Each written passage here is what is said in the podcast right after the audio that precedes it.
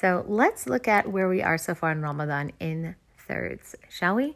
It was the first third of Ramadan, and we were so excited that it was starting a little nervous, some of us, for the fasting, as many people, it was their first time, as their new reverts, or maybe they um, weren't fasting properly before and they really wanted to do it this month, alhamdulillah. And so we were excited. Then, as the second part, a second third of Ramadan came in, it got a little iffy in there, right? Some people started to fall off, teeter off, fall behind in their goals or schedules, or they never made any, so it wasn't going so well and they were finding it hard.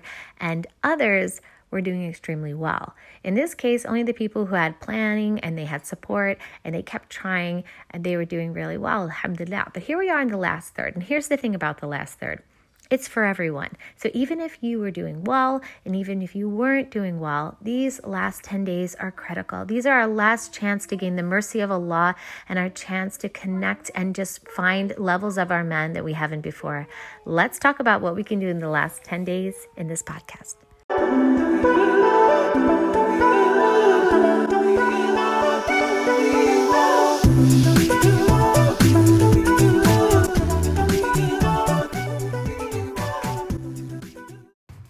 Hello, Assalamu alaikum. Thank you for joining us here at Mindful Muslimah Speaks, a podcast where we are empowering women to grow and thrive.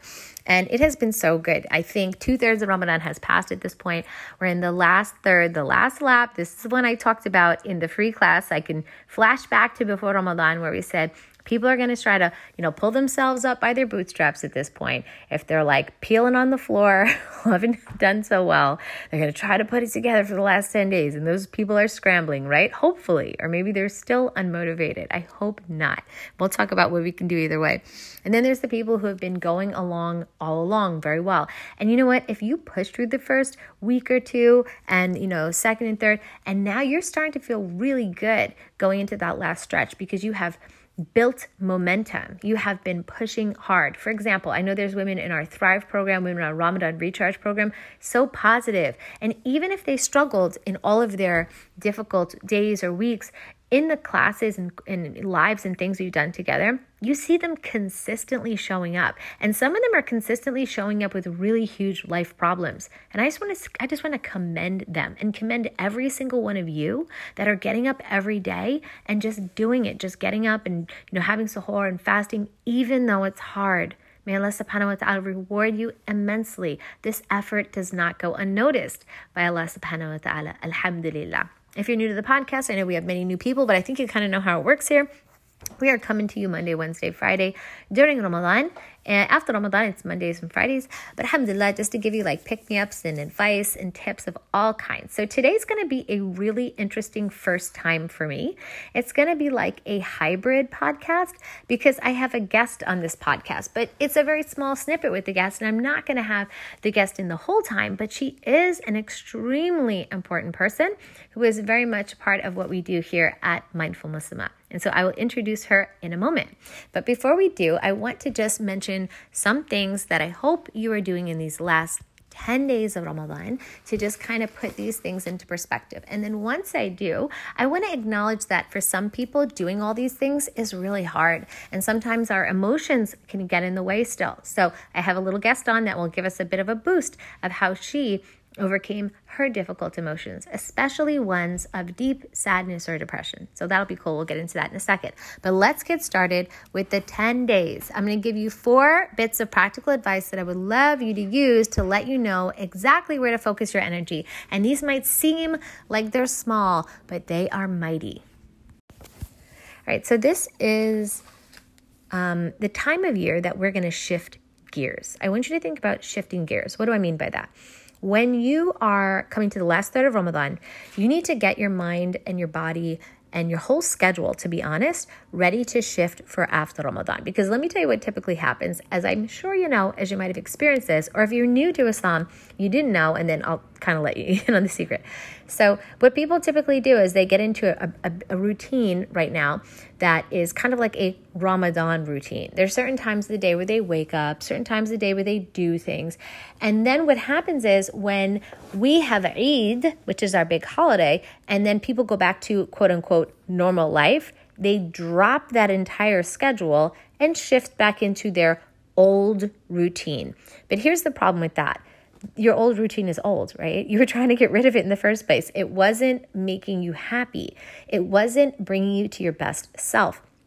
So if we just go on about our regular rest of Ramadan right now and we don't switch switch or shift into a modified schedule that we can maintain after Ramadan, it, it's not likely that you're going to carry over a lot of the good that you were doing. And we don't want to lose that. That's so important. So here I am to help you do that. Okay. And so I'm going to just give you this piece of advice and go into these um, kind of four things that will help you with the transition. But you do first have to acknowledge that there should be a transition right now. So I always do this right about now. And then I will um, think about it. So normally in the last 10 nights, it's really tricky because you're trying to do all this extra ibadah, which makes you really tired and having crazy sleep patterns or lack of sleep at all. You will definitely be sleep deprived in these 10 days. If you are sleep deprived, uh, you're not doing anything wrong. It's because that means you're working really, really hard. It's the last leg of the race. You're, you're pacing to the finish line. Okay. But at the end of the day, what I want you to think about right now is you need to not go overboard where you're going to make it so hard that you're going to drop it all right at the end. So the point is slow and steady wins the race, but at the end of the day, I'm going to bump it up a bit more, but I'm definitely not going to overwhelm myself to the point where I just drop it all. So, for example, put in your mind right now a lot of intention about what you intend to do after Ramadan. So, my tip number one is sit with Allah subhanahu wa ta'ala and ask Him to help you to make the most of these last 10 days. So, it starts with initiating going to Allah. Always, all the big change starts with us. Allah is just waiting. We go to Him. Go to Him and asking Him to help us with these last 10 days and put this on the end of it and to carry over a lot of those habits into after Ramadan. Then my suggestion is after you're done talking to Allah subhanahu wa ta'ala, you think about how you can do this. Now, right now we just started a challenge with all the women on Thrive where we are actually in the middle of doing this together. See, when you're doing it alone, it's not the same as together. So if next year you feel like joining us, you are more than welcome. We only open once a year. But for now, the women are doing a challenge where every day for just two to three minutes, we're helping them do the next step and the next step and the next step. So, um, alhamdulillah, we are talking now about like what do we want to carry over? So, for example, if I was praying eight rak'ah of tarawih at night, that's not likely I'm going to do that every. I mean, if you can, that is the obvious goal. But if you can't, at least maintain two or four. Like whatever you feel you will be able to consistently do. If you were doing like a page of Quran a day and you know that's not going to happen after Ramadan, at least promise to do at least five ayats of Quran every single day. Like make a commitment in a way in a mind in your mind with Allah of what you're going to do after Ramadan right now and put that in your mind so that you're ready. So as soon as Ramadan ends, you just jump right into that gear. Hey, Rima, so happy to have you here on the podcast. And I'm really, really excited that you are able to talk to us about this topic because this has really been a huge topic. And I know you've probably seen it as we're talking inside of Thrive or inside of Ramadan Recharge. Like this topic is coming up over and over. And and for me, I'm getting a lot of DMs on it. I'm getting a lot of people telling me they're going through really, really hard times right now and that they didn't think Ramadan was going to be this hard, not because Ramadan itself is hard, but because of all the emotional turmoil that they're going through. So I really think that you'll be able to help us so much today with kind of like what how they can navigate that a bit better. So, subhanAllah, um, I'm going to let you just kind of take it away. I know Rima has a great story to share on kind of how she went through some things and she came out just a better person, more enlightened. And we want that for all the women out there listening. So, inshallah, bismillah, I'll leave it to you, Rima. All right. So, inshallah, bismillah. So, when all of this happened, it was a couple years ago. And it, I've always kind of struggled with being sad, I guess. I was never like diagnosed with depression. So um there was a moment time in my life when kind of I had a plan, everything was planned out, everything in my life. Like at 16, I knew where I was going to be in 5 years. I could tell you the details. And then, you know, there was one event and then it was just a catapult and all of a sudden like, you know, I was in uh, um, I've all I was in grad school and like my school life was falling apart, my social life was falling apart, my family relations were falling apart. For the first time, you could ask me, "How? What is your life going to look like in two months?" And I had no idea about any aspect. So it, it was just one thing, and then it was just like the blocks just fell, and there was no aspect in my life that I could look at and, and get comfort from. Um, so alhamdulillah, you know, things worked out But that being said, I, I do want to start off with even though I'm not in that place anymore where it looks like I'm in this hole that I can't get out of, I did get out of it, alhamdulillah. But sometimes that that's that fear, that sadness never really left. It's always kind of there. And these things that I helped me during that time are still constantly something I think about every day to prevent me from going back in that in, in that sphere and in that mindset.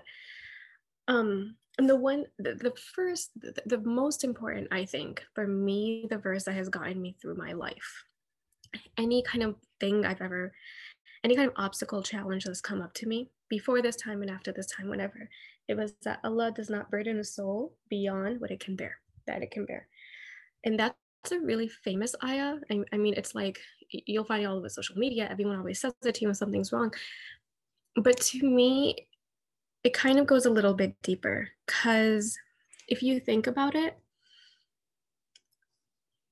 he created you, right? If when you when an engineer creates a robot or a, or a software on a computer, the engineer knows what it can and cannot do. The engineer knows how much to ask from it and to how much to uh, you know how much it can tolerate at any given time before it starts slowing down and before it completely crashes and all of that. If you think of yourself as a robot your creator created you and knows your limits. He knows your limits right? You might not know your limits. I can guarantee you there are times in your life you do not know your limits. He knows your limits and this was kind of going to my next uh, point, but why would he take you to a breaking point? Right? You have to you have to give yourself the credit that if Allah subhanahu wa ta'ala is testing you with something and he is testing you to a certain degree, you are strong enough for this challenge, whether you feel like it or not. Whether you feel like it or not, whether you feel prepared or not, whether you can see an end light there, you are you are strong enough for this. You are able to do this. And it's like a mantra. It's a mantra you have to tell yourself every single time every single day every single hour. Tell yourself i am strong enough for this. Okay? It, it, and it, that's a mantra i repeat repeated myself all the time. He wouldn't do this to me if i wasn't able to handle it. I don't feel like i'm able to handle it. I don't think i can get through this.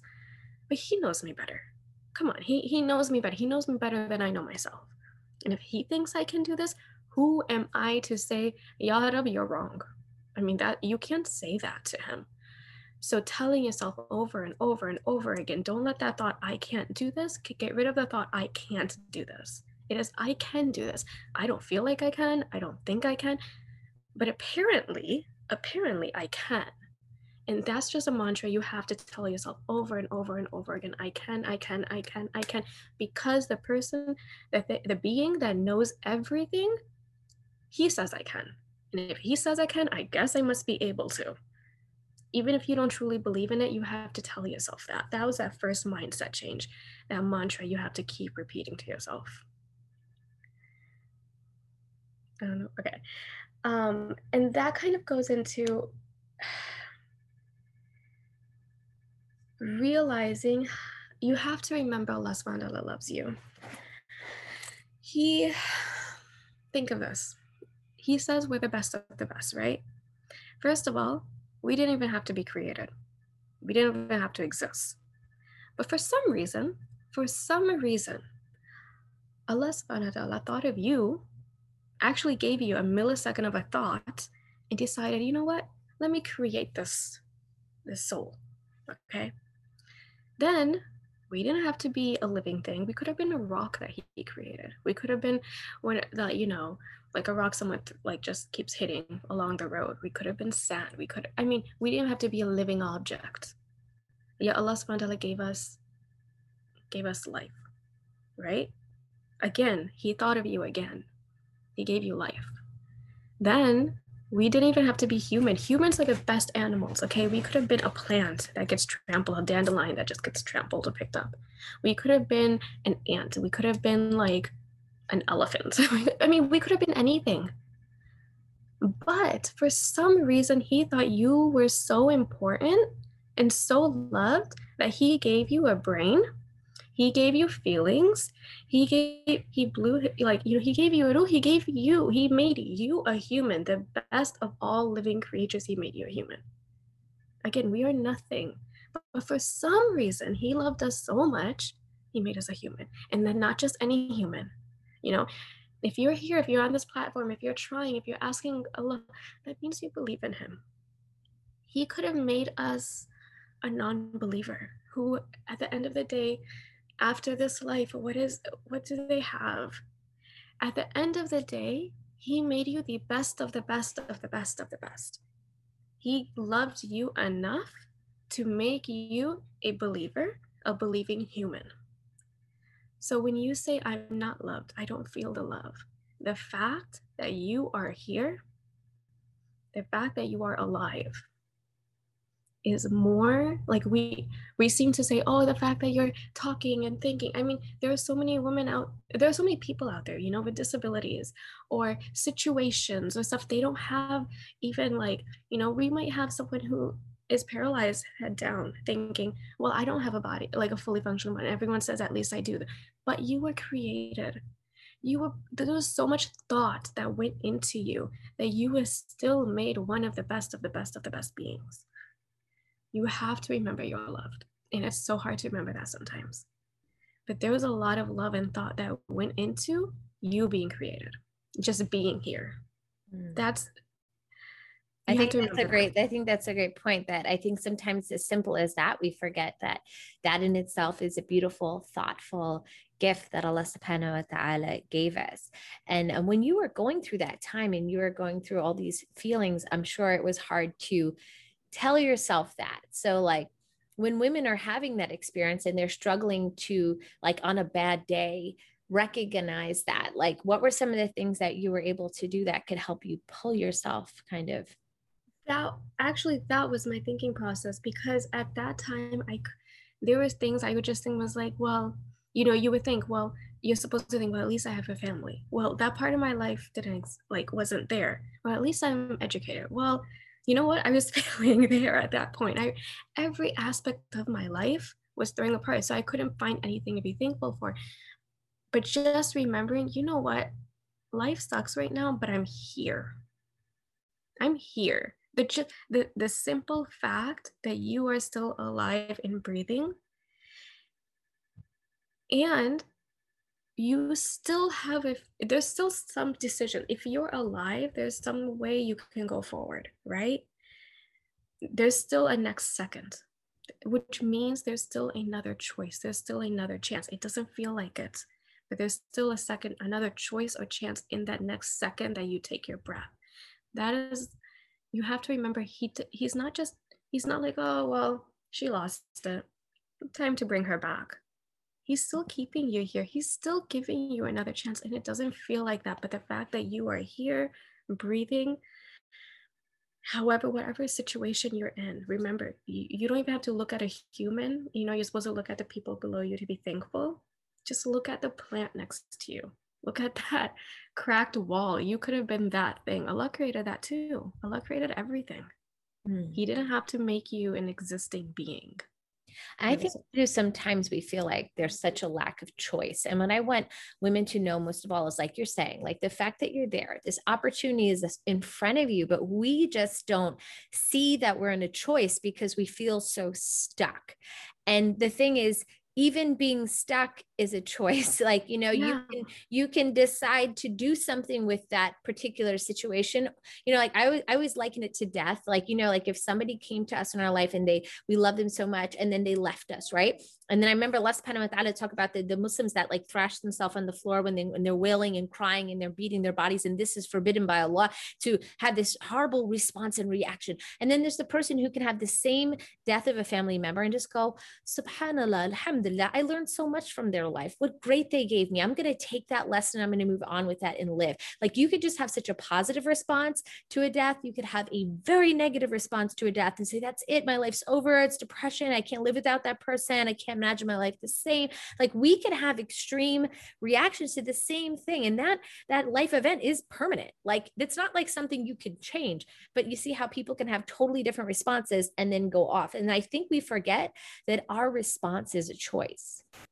And that response really generally is because of what we love, right? Because what we love in this dunya. And so I personally feel, I don't know if this is an hadith or, or in the Quran, or I don't know. But from my personal experience, I feel like you are always tested with what you love the most. I mean, Ibrahim salam was asked to sacrifice his son, you know? And we have those stories of the prophets where they're continuously asked to sacrifice what is most important to them. And Allah is testing you. So if He loves you so much that He created you, He's gonna test your love. I mean, that that's one of the parables of that story. He tests your love. When that was happening to me, I I'm, I'm finally getting to that point where you know, in my youth, I guess I'm 30, so I feel like I'm an old lady now, but in my youth, I was tested a certain way there was always this everything alhamdulillah in my life fell into place allah took care of everything but there was always this one one area in my life i struggled with right it, but that was this area my that what i have realized when people ask me what are your you know what do you like to do on the weekends? I like to stay home with my family. I don't have hobbies. Like i don't. And that has always been my test my relationship with those closest to me right? And then even after you know now i'm like and that was when i was little. I had that those are my tests. And even now you know i'm married i have a child i'm living on my own. The the challenges have changed the tests have changed but the aspect of my life even now the thing most important to me if someone were to ask you know 14 year old rima versus 13 year old rima what is the most if you could take something to an island what would it be? My answer was always my family the people closest to me. And i think that is how allah subhanahu wa ta'ala tests you. He tests you with what is closest. Some people are really money driven. Some people are really financially driven right? They they're tested a different way than i am. They're tested a different way. So, whatever you're going through, it sucks. It, it does. It sucks because you are being tested with what is most important to you. If you had this grand, lavish, desi wedding with five that was five days long, and you got all the designer clothes, and you were so happy, and you partied all year before it happened, you think you're not going to be tested? Or if you spent your entire youth and you never hung out with anyone and you were focused, focused, focused, focused on work, on school and school and getting those good grades, and I'm gonna get that job and I'm gonna get that job. Allah's gonna test it. Like which who do you love more? Do you love this thing or do you love him? And think of it almost as an honor. The non-believers weren't tested with what they loved. Mm. We're told they will give all they will get all of the rewards in this life. You know, remind, remind me of uh, Rasul when he was tested with things that were really, really hard. He he turned to Allah subhanahu wa ta'ala and he said, if this is a is a punishment from you, then I accept it because you are most just. Like you would never give me anything I didn't deserve. And if this is a test, then increase the test because I know from my response, if it is good, I will only gain reward. So either way, he was like, bring it on. you know, like this is what I know is good for me because you only do what is good for me. And sometimes, like you said, like Allah subhanahu wa ta'ala in the Quran, He says, I will test you with your wealth, I will test you with your children, I will test you. With, he's naming all these things. And of course, these things, like you said, are things that are going to be close to us, things that are our, our livelihood or people that we love. And so, yeah, I think sometimes just recognizing it that everybody has a test and he's testing our sincerity. We can't say we love Allah, I'm a Muslim, and then like, you know, and, and even Allah says in the Quran, did you think you wouldn't be tested? Like people just like get shocked when they have a test. And you're like, but that's what it is. Let's recognize what it is. And then let's res- just if anything, people should learn how to respond to a test, right? Because you know tests are coming. It's not like it's not like if they're coming, it's when they're coming, right? So like if they're coming and everything like that, then like how am I going to respond? So I should be ready with my response. That's why like I love when you come on, you talk with us and in Thrive and in the book clubs and things like you have such um, great, thoughtful um, things to share. And I want more women to think about like like spend more time learning and thinking and sharing with women so that when things come about, we have a better response. And we're not just all sitting alone, stuck in our own head, which is what I feel happens to a lot of people when they're depressed. They go like, I don't want to talk to people. I want to get by myself. No, you got to get out there. You got to talk a bit because sometimes once you come out of your head, you can start to feel a bit better. But it's it's hard when it's just you and you and you chatting about it to yourself. But um, I know you you mentioned some really great points. I just wanted to highlight them. The fact that we're not alone. Allah loves us. The fact that Allah doesn't burn the soul more than He can bear, and the fact that um, He's going to test you with what you love. And I know one of the great things that we're trying to move towards in Ramadan is gratitude. And I know that can be hard for a lot of people. So, can you give us any insight on that in terms of your depression? Just being thankful for the small things. Before I go there, I just want to say something you just said. You have to be uh, ready for the test, right? But I think also you have to remember why are you being tested? Why are you being tested? Mm. It's because he thinks you can do it. That in itself is wow. Like think of it this way. Oh my God, Allah subhanahu do you really think I can do this? Like, this is pretty difficult. You think I can do this? Like, give yourself a, like, have a prideful moment. Don't tell everyone else, but have a prideful moment between you and him. Do you really think this highly of me that I can be tested with this kind of a situation and still pass? Like, that's a thing. That's be proud of yourself there. It's hard. Don't, you don't want to be in that situation, but he thinks you can pass it. That's saying something about you in your heart you know? That, that's a beautiful bit of a mind shift there like it's from from it being a negative to like being almost a compliment. Yeah it is.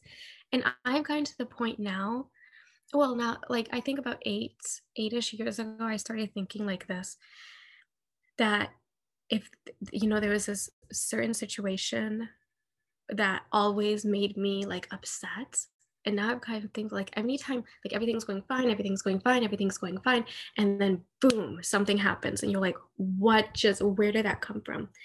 I now think to myself, Yarab, was I falling in love with this situation more than I was loving you?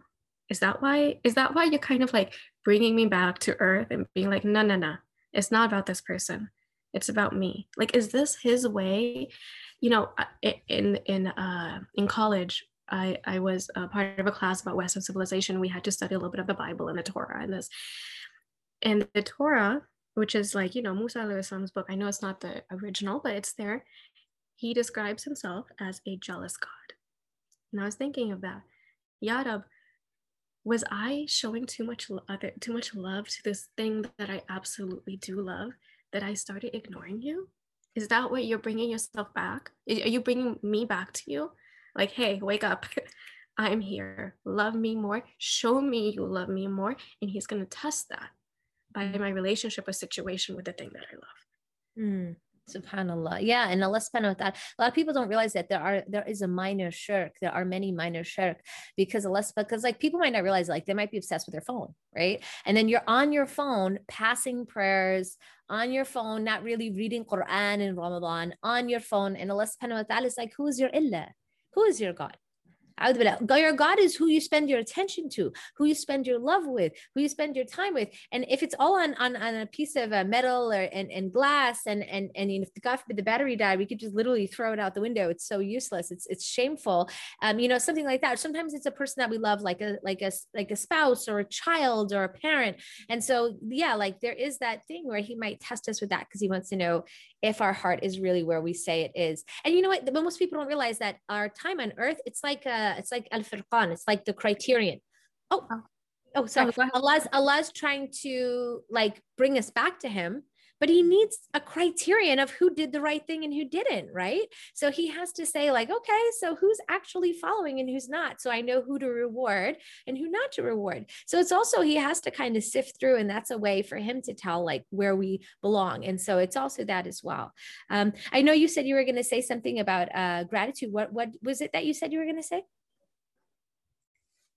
you know, again, just being thankful for the small things.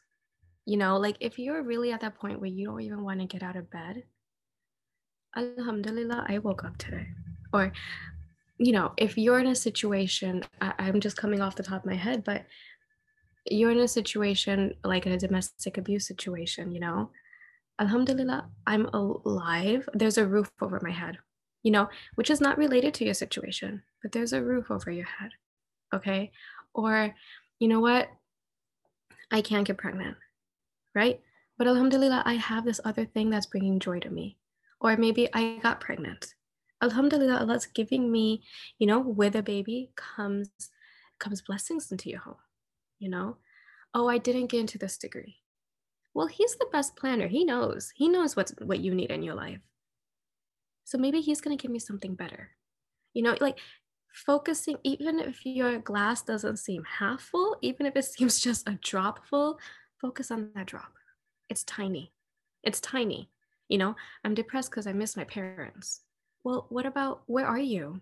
Where what what in your environment is Allah trying to get you towards before you get to go back? You know, it's focusing on okay, yes, this part of my life sucks. But maybe there's some tiny thing, you know, maybe my favorite cookies out today and I can go get like tiny thankful moments. Those tiny little drops will accumulate into a half glass full glass half full. Yeah. Those tiny, tiny things. It might seem like all the big things are bad, but focus on that tiny, tiny, tiny thing and start counting those up. Start, start, you know, collecting those little droplets. Mm-hmm. They might make something. Yeah. I love that analogy because it's, it's even the smallest thing we can hang on to. And a lot of times when we're stuck in our own world, it's because we're not seeing what's worse off. You know, I did a lot of work with people in Ramadan in charity. And as we were helping people in, um, in Sudan and Yemen, like when you see the condition of the average person in certain parts of the world, and then you're like, oh, the guy at Starbucks, he messed up my coffee today. Oh, and you're like, oh my gosh, people's like the things that upset us that we like will carry on and backbite about for hours later. You're just just like people haven't eaten for days. People mm-hmm. literally are sleeping in the dirt. People, um, you know, have lost limbs. People have lost children. People are like having real serious problems. And sometimes we're like, oh, you know, fasting. I'm not sure if I feel like doing it. Like we're very, very. Um, sometimes we're. I feel like we're not holding life into perspective. And so I think sometimes it's important just to bring yourself back to earth. Like these are real feelings we're experiencing. But if we saw how much, like you said, blessing there was in the midst of it, and most people people can't focus on it because they're so focused on the bad. And so it really means pulling yourself to focus on the good. And in the good is where you start to feel better. Like when you said focusing on those drops, that's how you start to crawl at. Don't we want to stop being sad anymore? That's the avenue. So why not do it? That's that's the way. And then the other thing to remember is again, it goes back to Allah's love for you, right? He who's the person that loves you the most in this world? Your mother. And he says your mother's love compared to my love for you is nothing. you know, she's going to forget you on the day of judgment. I will still be the one. And, you know, like I couldn't find any like sources to like solidify it, but he says his love is like 70 times more than our mom. And think of a mother with her child, right? You, as a mom, you don't want your child to have a bruise. You don't want your child to have a tear. You don't want them to cry. You want the perfect life for them. But how do you teach them to walk? They have to fall. Okay? And subhanAllah, if Allah loves us so much more than his mother, than our mothers, if he loves us so much more, he's also going to let us fall. Okay? And our fall from Allah subhanahu isn't going to be like, oh, I fell on the floor and I scraped my knee and now I'm crying. No, it's going to be like a, a, an event in our life, life changing events. But our mom knew that by falling, we were going to get stronger and one day we were going to run. And that is what happened to me when I fell. For example, when all my life fell apart, right? Before then, I was that girl, I was like, you know what? I'm just going to marry rich. I don't even have to work. I'll just marry a doctor. When that situation happened, I realized how important it was for me to have a job and an income because me having an income, and this is just me personally, not everyone might think like this, but me having an income meant that I could make independent decisions about how I wanted to raise my child. in my family. Independent decisions. If I ever wanted to care for my parents in the old age, I don't have to ask anyone. I'm able to do it. If I needed to, if I want my daughter to go to a private school, no one will be able to say it's too expensive. I can send her to an Islamic school. After t- like 20 some years of my life, after 20 some years of only focusing on education, I actually became invested emotionally in my education for the first time. Where, you know, I used to go to, when I was going to school, I was like, I really wish I could be a doctor. And I was like, who, is, who are these people? Why do they only want to be these amazing jobs? That was the first time when I went through all that. I realized, wow, Allah subhanahu has given me this education for this amazing career. And I've taken it for granted. And now I want it because I might not be able to get it. You know, I hadn't passed my exam yet. Um, so it was in this time where I was like, I, I was studying for my exam when everything kind of broke apart and I took a year longer than everyone else. Like it just, my whole life fell apart. But I was more passionate about my education in that one year than I was in the last 20 some years of my life. So there was something that came out of it. He was showing me, hey, hey, hey, hey, come back. This mm. is better for you. Yeah. Don't take this for granted. This is better for you. I'm giving this to you for a reason. And when he almost took it away, I realized, no, no, no, no, please don't let me. And now I do not take my career for granted. I know what it allows me to do. And I'm so thankful for that. But if I haven't hadn't gone through that struggle, I wouldn't think the way I do now. I wouldn't feel, I don't wake up in the mornings and go, oh, I have to go to work. I go, yeah, alhamdulillah. Just let me get there safely because this is really early and I don't like driving in the mornings. Mm-hmm. Alhamdulillah, I have it yeah. because I know what it allows me to do. Yeah. And his plan was better than my plan. There was a reason he made me struggle. There was a reason. And it took me years to get out of it before I realized it. But now I'm so thankful I went through that because I appreciate my life so much more and my situation so much more now. And that was not easy to see at the time. But at the time, the trust was okay, he says he loves me. He says he knows what's better for me. He says he's going to take care of me. So I'm just going to trust that. And then years down, I'm like, oh my God, you really took care of me.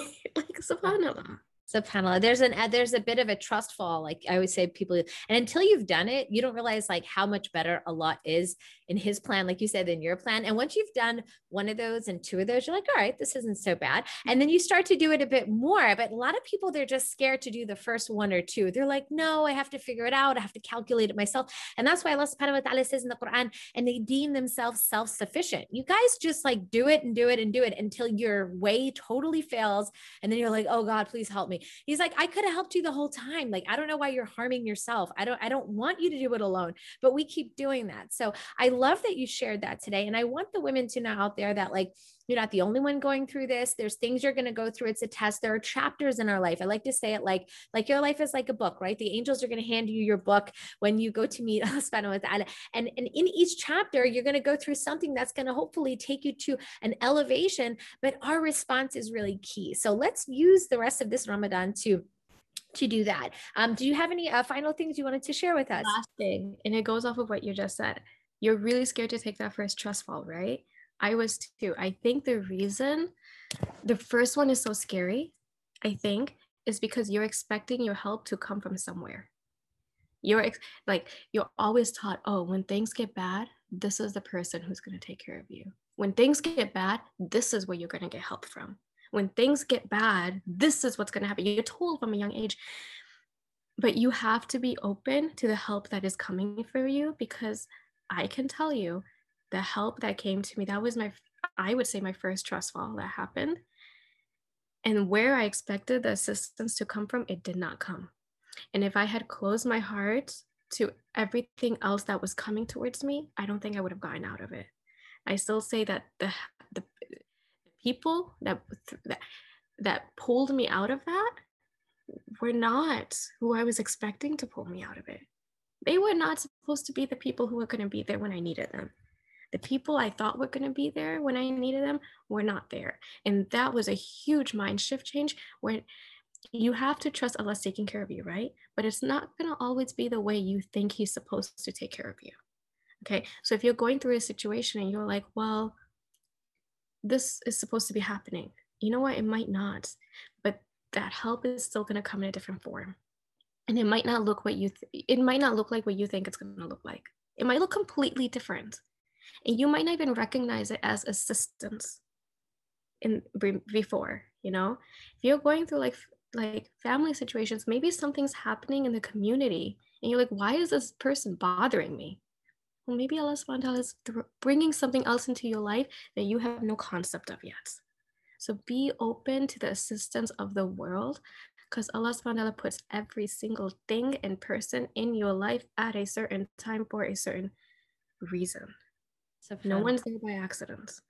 Absolutely. And you might only be looking at 10 of those thousands of people in front of you and you're not getting what you want from them. But just take a look at that other person who is trying to reach you or throw something in your path. And you're like, not this is not the time. but when you open your when you're at that point where you're like, anything and everything will help me, you'll get subsistence. And it might not be from where you think. And that's okay. That's okay. That's a great point. Like you have to be open to that because sometimes we just have our way. That, again, even though we're like, all right, Allah, I'm going to let you help me, but like I'm expecting, we don't say those things, but we kind of put everything in a condition. And that's such a good point. And I want to say, like, Reem has been such an amazing um, participant in like everything that we do. Like, we have deep book club conversations we have like thrive. It's just like and that's the thing like eventually when you're with somebody long enough over and over you start to feel like wow like we're really friends we really like know each other we talk about stuff together. And it's like really really nice to like get to know people and like see their perspective and then like as we chat more and more in all these group things that we do, like you, everybody's like stories kind of start to bloom and come out of them, right? You first it was just like mm-hmm. that person on the Zoom thing, and that's the name that they have with their little picture, and eventually it becomes like this like lifelong type friend that you just feel like so connected to, even though you've mm-hmm. never technically met. So it's always like so sweet. Yeah, subhanallah. Like I always feel that way, and like, and I feel really really excited when I see people like on another book club or on another one. I'm like, woo, we're gonna do this one together too, and you feel like it's something that you're all doing doing together. So I love that you're bringing this story. And I really want to commend you because I know it's hard, like, to talk about these really deep, like, hard parts of our life that are like a little bit uncomfortable. But the thing that I love about Reem is Reem is always sharing for the benefit of other people. Like she's always thinking like, will this really help me? So I want somebody else to get the same help. So thank you so much, Reem, for coming on and, and sharing that with us. And I just wanted to say like, looking forward to spending the rest of Ramadan with you because we're, we're in all these things together anyway, alhamdulillah. But, like, love, love being with you. And I always love listening to your takes on everything. She always like comes out of nowhere with like something about like a paragraph in a book or like this awesome perspective on something. So love that you got to come on today and kind of share a bit more more outside of Thrive and outside the club into the entire world. Um, as you guys know, we reach about probably like 145 countries right now. So Reem's voice will be blaring the airways. I'm just, but inshallah, that helps somebody. Somebody. Yeah things I mean, lost. absolutely. I'm sure that is because there's so many women going through so many hard things. And if you're going through something hard, please don't go through it alone. We have so much love and support here at Mindful Muslimah. And you could always go and check out our website, www.mindful-muslimah.com. We have free classes, we have resources. Probably after Ramadan, after about a month or so, we'll start another book club. And forever, forever, like within Ramadan, if you're struggling, DM me on Instagram. If you have any issue, we have free Skype uh, 15 minute sessions. Anything you need, we are here to support. And I'm not the only support.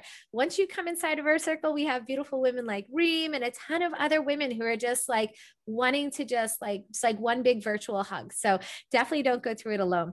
Thank you guys so much for being with us today. And thank you, Reem. It was such a pleasure to have you. And mm-hmm. inshallah, ta'ala, I will talk to you guys in the next one. Assalamu alaikum rahmatullahi wa barakatuh.